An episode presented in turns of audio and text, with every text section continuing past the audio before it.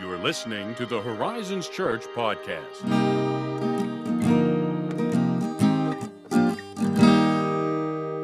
Now we're we're waiting. We waited really a long time Yeah. to Yep. start Yep. So we didn't overlap. the banter so that we did not overlap and we didn't. No. There was just a long pause that Zach removed, no doubt. No so that by the time you're listening to this, you'll be like, "What the heck are you guys talking about?" And you just weren't in the room Yeah. to feel the long silence Hmm. that was really probably like two seconds. Two seconds, maybe. you know, but time feels different when things are doing what they do. So, True. True. what's Mm. good with you today? Oh, today, today, I woke up like remarkably early, Oh yeah, like two hours early. wow, And that like- is and like, remarkably early. Oh, and I just got to roll over and, and, and be like, let's go back to that dream. you know what I mean? like there are times where I can I can revisit, I can get right back into the dream that I was just having. Yeah. That is crazy because I cannot do that. Yeah. Some of my most painful memories from childhood Oh, are no. the dreams that I remember waking up from as a child and like Yeah. desperately wanting to go back into, and then you can't do it. That makes I'm saying a little facetiously. They're not actually painful memories. People don't freak out. But I can't do that. And I've had that thought once or twice that I would like to go back into a dream Yeah. that I was having, but I cannot do it. I've noticed recently, and this is actually very uncommon for me, a lot of the stuff that I'm consuming has been influencing my dreams. No kidding. That usually doesn't happen for me. Yeah. Usually I cannot draw a single parallel, no matter how vivid the dream No. is. But now it's like I'm starting to recognize, like, oh, is this podcast, this show, this, you know, comic book or whatever, that I'm like, oh, those themes are really familiar. Or it's like the same way they sparked my imagination, that's the thing that I dreamed about. So it's like kind of hmm. by proxy is connected to this thing that it made me think about, which is interesting, but kind of fun because it's not been bad. So I'll yeah. take that. Also, I dream frequently. I mean, I feel like technically everyone dreams, I guess, Yeah. every night. It's just, do you remember them? I think that's what I've heard. I don't know. Yeah. I'm not a dream expert. I'm not a sleep expert. That's what but I've heard anyway. I do frequently remember my dreams. I should Yeah. put it that way. They're almost always nightmares, though. I Really? mean, I, that is my most frequent type of dream is a nightmare. Oh, whoa. Yeah. I seldom I seldom have full on nightmares. Yeah. There might be some that like I find disquieting when I wake up. I'm like, I wish I hadn't had to process that emotion in my dreams. Yeah. No. But um and they're always so over the top. Oh, yeah. Like not nightmares where it's like, oh, that was a freaky thing that could have happened in real life. it's like the running for your life, but your legs are slowing down and you can't speak. yeah, that like, kind of thing. But you try- also, like I'm talking, one of the most vivid that I remember to this day was from a couple years ago, where I don't want to take up all the time talking about this dream, but basically it ended with nine people in my Nissan Versa. like you, you can't all fit in there, so that's strike one. you can barely fit three people in it. But so that was strike one. Strike two. I was driving my Versa like a jeep through a forest, like Whoa. like going airborne. It's like that whole scene in Shang-Chi. Yeah, I've not seen that, so I don't Oh, understand. okay. But I'm doing that, and then the dream ended basically when I came to the edge of the woods. We were trying to escape a murderous like cult, so that was the bit. But we came to the edge of the woods, and we couldn't get out, as it always goes in such a dream. And the final outer ring of trees in this forest, there were just a bunch of crucified Sasquatches. Oh On these trees. my word. Yeah, That is so intense. yeah, that's I would watch that movie. That's wild. but that was it, and that that is the type and caliber of dream that I have most frequently. Dang. So That's really intense. Yeah, but anyway, neither here nor there. I guess it's just you were talking about you know having waking up early and having a good dream and getting back into it. So Yeah. You know, Wow. I'm so cool. sorry. Good I for really you. some pretty bitter salt I actually don't care. It's at this point I have they really don't like frighten me or bother me. Yeah. It's not like one of the things where I wake up I'm like oh my god. It's just very unpleasant. It's like I didn't ask Yeah, for just that. like oh like eh, like crucified Sasquatches again, man. Casual. Come on, like come on, mind this one again. Now what does still get me, and it's just a physiological response, is sleep paralysis. I experience Uh, that still, I've never done that. Much. and that still does freak me out. I do not want to even think about it. yeah, because apparently that's something that triggers it. I know. I know, man. I'm gonna. I'm probably gonna experience it tonight. Dag nabbit. That's horrifying. But uh, Do you ever? I know we're still on this. no, it's, There are some times where I'm like so viscerally dissatisfied, so opposed to what I dream. I have woken myself up. I have done that before. I have experienced lucid dreaming once or twice. Ooh, maybe maybe like once in my life could I say that I've done that. I'm not 100 percent sure. Yeah, very specifically that dream. I also remember I was basically in like a Mustafar type of place. Whoa. Okay. Like lava, volcanic, very Yeah. bad. And it didn't feel super hot. And I remember thinking to myself, this is a dream. Like I had that thought in the dream.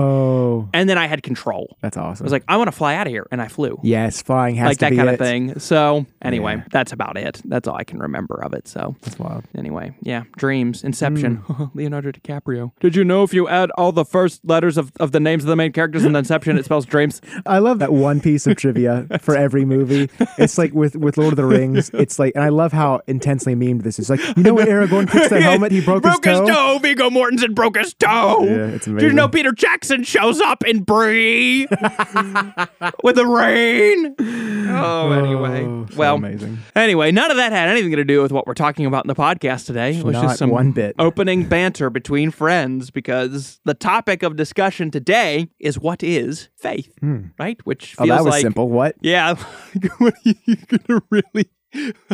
Oh, we're just gonna just define what faith is. We're just gonna do that so simply, you know. Well, no, I, you know, we, we're gonna actually gonna try to do that. Yeah, I mean, in a manner of speaking, because the word faith itself it gets used a lot in the mm, church, yeah. Christian discourse, and that's quite natural and really makes sense because the Bible uses the word faith a lot. It is a pretty important topic. That makes sense. I'm seeing the connection. important. You know, we are saved and justified by faith, right? So it kind of stands to reason you'd probably want to know what faith actually is. It's a recurring theme. yeah, so if we're asked to define what faith is, I think that is where, for a lot of people, it can get tricky pretty quickly Yeah, because mm. you kind of get pop culture definitions of faith. Like it's just a leap in the dark. You know, it's like a blind trust in that which you can't see. You know, or like Mm. you start thinking, well, maybe no, is it something else? Yeah. You just get a lot of lot of Yeah. options, I lots think, of things. I think if that were the question, I would say pass and just uh, wait for the next question.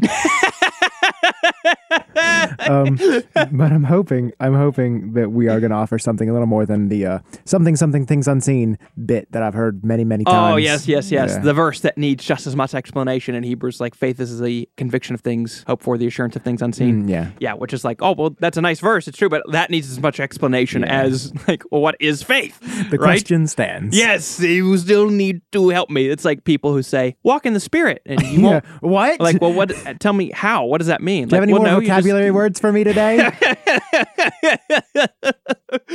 Uh, oh, yes. So we want to talk about that. And actually, once again, believe it or not, historically, Oh. the church has been able to define this. They've had a pretty clear set of conceptual terms Hmm. to help us grasp what faith is. That's a relief. Yes. And historically, teachers within the church have spoken of at least three crucial different aspects of true saving faith in Christ. Okay. When you read these in theological textbooks or church history books, they're typically Latin words. The fathers and theologians that were really working on this stuff used Latin terms to describe them. And although Latin is a lovely language, it is also a dead one. it is very dead. And uh, due to this tragic reality, I'm going to save us all the trouble of having to Google those dead words by explaining them in my own English words. And English happens to be hmm. not dead, it is still a living language in use hmm. today. For the foreseeable future. Yes. So, first up, the first aspect of true saving faith in Christ is right knowledge. Hmm. So, that's our first thing. I'm sure that's never been contentious. No, not at all.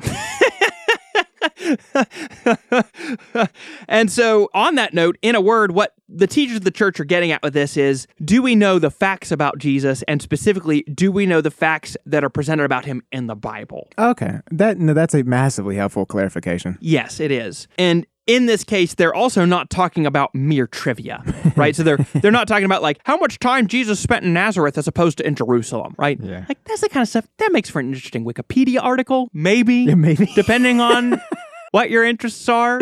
If you're super into, you know, Palestinian geography and Right, right. timelines, I guess. Those could be your flashcards. That could be the bit, you know, that could really be what grabs your attention. But the kind of stuff that we're talking about is much more fundamental. So that would be like, do you know, for example, that Jesus didn't speak of himself as just a great moral teacher, but rather as the Son of God, as we find in like Matthew hmm. 16, 13 through 17? Do you know that Jesus died on a cross not as a hapless martyr, but as the sacrificial Lamb of God who takes away the sin of the world, as is made clear in verses like John 129? Do you know that Jesus' birth was not a normal affair, but was rather the work of the Holy Spirit conceiving him in the womb of a virgin, as outlined in passages like Luke 1, 26 to 38. That's the kind of knowledge we're talking about. Yeah. So this is knowledge as it relates to Christ rather than quote unquote right knowledge about your favorite pet doctrinal theory. Right. Because I, I feel like people really love, like at least in the modern day, and I'm sure that's not new, love drawing lines around non-essentials Mm-hmm. and then say you can't possibly be saved if you fill in the blank with whatever like offends you this moment. was I was watching a video where this preacher and he starts off the first thing he says is is right and he says that he's I think he was he must have been in the south. He had a southern accent very fiery. Point being he's starting he's like if they don't hold to our doctrine, we must stay away from them. So, like, if they're denying the virgin birth, they don't walk after the true doctrine of our Lord, which is true. Like, okay, like, okay, if you don't believe in the virgin birth of Christ, that's like a fundamental article of the faith. That would be one of the things we're talking about here, right? Like, okay, that's fine. But then he says, and and and heck, if if if he don't believe in a pre-wrath, pre-tribulation rapture, I'm tossing him too. Like, okay. uh oh. We're drawing that Red alert, red alert, hard, red alert. yeah. and that's yeah, I think that's like that's the kind of thing Yeah. we're drawing the distinction in, and that's true. Like yeah, like okay, like pre-wrath, pre-tribulation. Like no, that's not what we're talking about here. We talk about right It's not knowledge. essential to saving faith. Yes. What we're talking about are the facts that are prophesied about Jesus in the Old Testament, presented about him in the Gospels, and proclaimed about him throughout the epistles. That is what makes up the body of knowledge that we must know in order for our faith to be placed in the right thing. And that's what it comes down to is like you have to have the right knowledge that your faith is in the right object. That makes sense, yeah. In this case, that is, of course, Jesus, the eternal Son of God. So that's the first key aspect of saving faith. Do we actually know the truth? And that's not a small thing because you got people like the prophet Hosea, who uh, once poignantly observed in Hosea 4 6, God's own people are destroyed by a lack of such knowledge. like, if you don't know that stuff, like, yeah, okay, your faith's not going to be the right thing and you're going to perish as a result. So, like, that is important. You need to know the facts that are presented about Christ in the scripture. And that would be what we're talking about here. So, that's the first thing. The second is mind's agreement. Ooh, it's it sounds kind of Kinda metaphysical. like, yeah, metaphysical. I yeah, like it that. does, right? So, what they were getting at with that is when we're talking about faith, it's not enough merely to have the biblical facts about Jesus. Sure. Okay. Yeah. So, if you take perhaps um, a common example, would be a guy like Bart Ehrman, who is a New Testament scholar. Okay. He knows plenty that the Bible says about Jesus. He's got the facts up here that scripture records about Christ. Mm-hmm. But he does not acknowledge the Bible's validity and he does not believe that scripture accurately portrays Christ. So with that knowledge, he doesn't actually agree to it. Right. He's like, "Oh, I know it." The same way that like you might know, "Oh, like I've read Homer's Odyssey and I know it." But I'm not like, "Oh, I don't agree that that's, That's an interesting. accurate portrayal of He's reality." a New Testament scholar. Yes. From like a secular point of view. Yes. That's fascinating. Yes, and that is a common field, maybe another podcast for another time, but in like the 1700s, 1800s, you get the field of higher biblical criticism that's really, it's basically a, for lack of a better term, a quote unquote secular study of scripture that has no interest in approaching it as sacred text. It approaches it purely from a historical, like Yeah. trying to reconstruct it Right. point of view, which means that you get a guy like Bart Ehrman who knows a lot about the New Testament but doesn't agree with it. Right. And that's what we're talking about here. So he thinks that Jesus was a real person. He doesn't deny that, but he doesn't agree with the Bible's portrayal of him. So just to know in your head what the Bible says about Jesus does not a saving faith make, right? Uh, so you must also assent to what the Bible says. You must agree in your mind with the way that the prophets and apostles preach Jesus to us. Is there a reason the statement is mind's agreement? Why not like heart or something, for instance? Yeah, so they would probably parse that for specific reasons, and that actually gets into the next segment, which is the third aspect of saving faith is heart's trust. Okay. Okay. So, once more, we must note it takes more than just right knowledge and the mind's agreement in order to be saved, because you get famously James saying in his letter, even the demons believe and shudder.